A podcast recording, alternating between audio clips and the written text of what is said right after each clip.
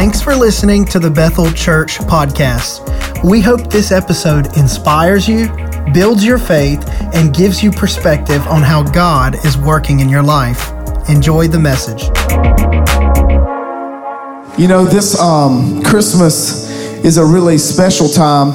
You know, we, we tend to think of it as celebrating uh, baby Jesus, you know, sweet baby Jesus. But the truth is, the Bible says that uh, the Word became flesh and uh, dwelt among us. In one translation, it says that uh, the Word became flesh and it moved into our neighborhoods. And now, we like to think that that was a, a real sweet, tender thing, but the truth is, is that when Jesus stepped on the scene, it was a little abrasive to everybody.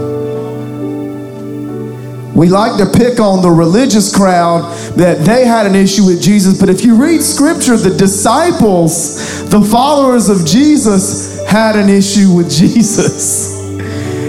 It wasn't just this sweet, beautiful, perfect thing.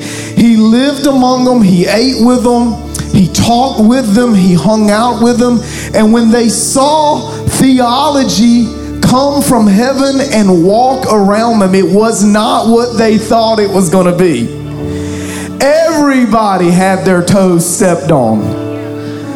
Everybody, the religious, the followers alike, were throwing red flags. He was suspect of them. Just to be honest with you, Jesus was a disappointment. He wasn't what they had expected when everyone else wanted to hold people's face in the law, Jesus chose to show grace. How many of you thankful that he chose to show grace? When everyone else wanted to be served, he came on the scene and said, I am actually a suffering servant. When the followers wanted to be great and mighty, Jesus said, No, actually, you need to be little to be significant in the kingdom of God. He turned the world upside down. And it wasn't just the things he said and did, it was even the way he came to this earth. Out of, Isaiah says, the stump of Jesse. With people who were prostitutes in his lineage. And if you open up the, the Gospels and you read the lineage of Jesus, you'll see that the Bible doesn't gloss over any of those people. He was born in a no name town, in a no name stable, in a food trough. You know? I want to ask you this morning what would it be like if Jesus just rolled up in your house this morning? You know, in a situation kind of similar to this, probably not inside in a church with lights, in Mark chapter 10, Jesus, he was ministering, and, and, and the Bible says that they, that they started bringing children to him that he might bless them. Now, I want y'all to imagine this Jesus, the Son of God, Word in the flesh, he was, he was ministering to people, and all of a sudden, all these mamas and daddies started bring. Can I get a volunteer real quick? Who wants to come here? Come here. They started. Can I pick you up? No. Okay. Too far. All right, we'll just pretend. So they, they started bringing. And they were like, Jesus, Jesus, Jesus, bless my child, bless my child, bless my child. And you know what the disciples did? They did. Now, hold on real quick. Who are we in the story? We're the disciples. They, they said, No, no, no, no, no, no, no, get these kids away from him. The disciples rebuked them, but when Jesus saw it, he was what? Now, you can have a seat. You're, you're great. You're, you do a great job acting as a child. You're awesome at it. You're a natural. When we read a story like this where all of us are like, oh, I see myself in Jesus right there because I would never have rebuked them. But no, we're not Jesus in this story. Jesus is Jesus. We're, we're the disciples who just oftentimes missed it and didn't get it. So they rebuked him. But when Jesus saw it, he was indignant and he said to them, Let the children come to me, do not hinder them, for to such belongs the kingdom of God. And then he says something pretty powerful. He said, Truly I say to you, whoever does not receive the kingdom of God like a child shall not enter it. And he took them in his arms and he blessed them, laying his hands on them. Now, I'm not real sure what, what the issue the disciples had. I don't know. What, why did they not want the kids? Maybe they didn't think the kids were uh, like real ministry. I don't know what the deal was, but we know that they had an issue. And we know that Jesus wasn't okay with the way they were treating the kids. And, you know, when you look at this, you got to ask yourself, like, what was the point Jesus was trying to make? And the point was this He said that unless you receive like a child.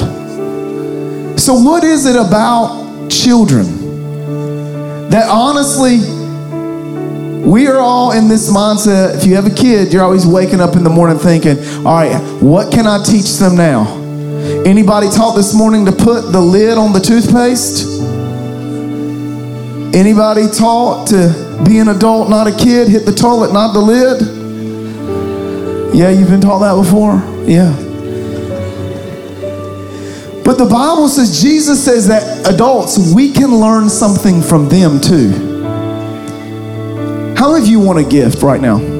You'd like a gift? Okay. How many of you children would like a gift right now? All right, come here, dude. Come here. Yeah, you, man. Son, that fade is looking nice. Did you just get that done? Yesterday? Who's your barber? Okay, it looks good. There you go. There's a gift. Thank you for raising your hand, man. That was good. Now I want y'all to notice something. This is exactly what Jesus was, was teaching us. I asked about 300 adults who wants a gift, and one of you raised your hand. I turned around and asked the kids, and this was not planned.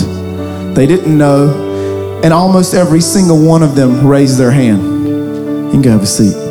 Y'all give him a hand. Yeah, that was awesome. That's what Jesus said that we can learn. I tell y'all I got a gift, and I know what some of y'all are thinking. Am I gonna have to get up in front of people? Oh, he's about to play me. His, that's gonna be one of them times where he asks people to come up to the front, and then he just says something like Jesus. Doesn't even really give them a gift. That's gonna be one of those moments where where there are strings attached. How many of you were thinking, you know, deep down on the inside, there was like a little kid that wanted to just raise your hand. You, you were like, I want a gift, I want a gift, I want a gift, but you, you knew that there was going to be a what? A catch to it, right? So, what is it about kids that we can learn? It's not that they're innocent. I mean, they might look innocent, but I think I got some parents that'll tell you they're not as innocent as I'm gonna be honest with you. Some of y'all don't even look innocent. All right. Says the, the people pointing fingers. I'm talking to you. Is it because they just have so much self control? the, the kids workers are on the front row saying no. Look, I heard it. Get in line. Be quiet. Keep your hands to yourself. Stop biting. Stop kicking. Stop licking. That happens. You'd be surprised what you have to tell kids not to do. It's not, it's not because they're innocent, it's not because they have amazing self control. It's because they're really good at something that we're trying to teach them not to be this season. They're the best gift receivers in the room. It is more blessed to give than it is to receive. But before you can give, you got to have something first. And these guys behind me, let me tell you what, they are professional gift receivers. And how many of you have already been told what they want for Christmas? Let me see. Let me wave at me. They've already been telling you what, what they want, right? And they change their mind about every day, don't they? Yes, every 30 minutes. But the older we get, the less we get like this because nothing in this world is free you got to work for everything, right? But you know, that's not true. The Bible says that the gift of Jesus is absolutely free. And you know what that does to us adults? It rubs us the wrong way. Because that means that we've got to lay down all of our religious accolades and the things that we've done to be right with God. It means that somebody who has lived their entire lives doing right and spitting white could bust hell wide open, just like someone who has committed every single crime in the book. It means that the one who has their stuff together can stand shoulder to shoulder with the one who doesn't have their stuff together right here in this altar and be seen in the same way in God's eyes. Because the gift is free. So put up your wallets. You can't buy it. Put up your work log you can't work for it. It's absolutely free.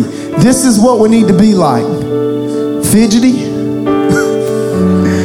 ready for this guy to be quiet, so that you can go get your free gift.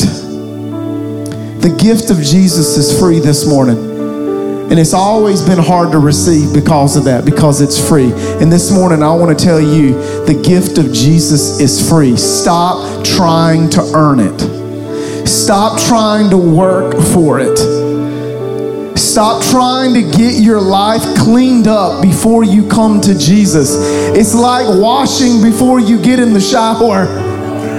That's why he came. He did not come for those that were well, he came for those that were sick. So it's expected for you to show up and need somebody to change you from the inside out. The gift of Jesus is free. It's free. Just receive just receive. Is that all there is to it? I know, I know you're looking for the strings attached. I know you're trying to figure out how many times you need to attend every month for you to be saved. The answer is zero. Because when He gets a hold of you, all the things that you're trying to do to get in a right relationship, He's going to do it naturally inside of you. Will you stand with me this morning? These kids did too good of a job. You presented the message of Jesus too good for us to just not finish the story, to not finish the gospel. Jesus came. He came in the most unlikely of ways. So to reach me, to reach you, to give us a gift that was free. But this baby became a man. And he did what we couldn't do. He lived a righteous life and he went to a cross and he died for your sin. He died for my sin. And then when he came back to life three days later, the check that he wrote, it cleared the bank. And so you and me can be in right relationship with God. Quit working for it. Quit trying to earn it. Quit trying to do this and do that. The Bible just says, receive the gifts. It's by grace, through faith, that we are saved. It's not by our works, it's 100% free. I want to ask you if you're here this morning, you do not know Jesus Christ as your Savior you are not in right relationship with God, I'm going to ask you just to slip your hand up right where you are. Come on. Anybody, anywhere, you say, That's me. I feel the Spirit of God convicting me, drawing me to be saved, to receive the gift of God. This is what Scripture teaches us that if we confess that Jesus is God's Son and that God rose him from the grave, that we can be saved. You don't have to turn in circles four times and go to Sunday school. The Bible says you confess with your mouth that Jesus is God's Son and that He rose from the dead, and you will be saved. As you leave today, if the Spirit was drawing you to be saved, I would tell you this don't waste conviction talk to someone that you came with. Heck, you can hang around. I'll be around here. We got a pretty long while before the second service starts. I would love to talk to you. How many of you would say, If somebody needs to talk, they can come talk to me right now as soon as the service is over. Lift up your hands. See, these are people. Look at all these people around here that would love to talk to you about what it means to follow Jesus, but it's absolutely free. For those of you that are following Jesus already, I want to challenge you with something as you leave. Every good gift that God has to give us is still absolutely free, even after salvation. As I look at some of your faces, I would tell you this. The burden that we're supposed to be carrying as believers should be light. If it's not light, we're not carrying it the right way. I feel like many of us, even here right now, are trying to earn things that have already been paid for. If you're a follower of Jesus Christ, you are the righteousness of God in Christ Jesus. And as you leave and you celebrate Christmas, could you do me a favor and put down your spiritual checklist? and stop stop aiming and stop working and stop striving and just start being who Jesus says you are. You are the righteousness of God in Christ Jesus. And that was free. Can we pray? Well, we hope you've been encouraged today. For more information about who we are, or if we can pray for you or serve you in any way, please reach out and connect with us. You can check us out online at bethelchurch.info. Join us next week as we continue to grow together in God's Word.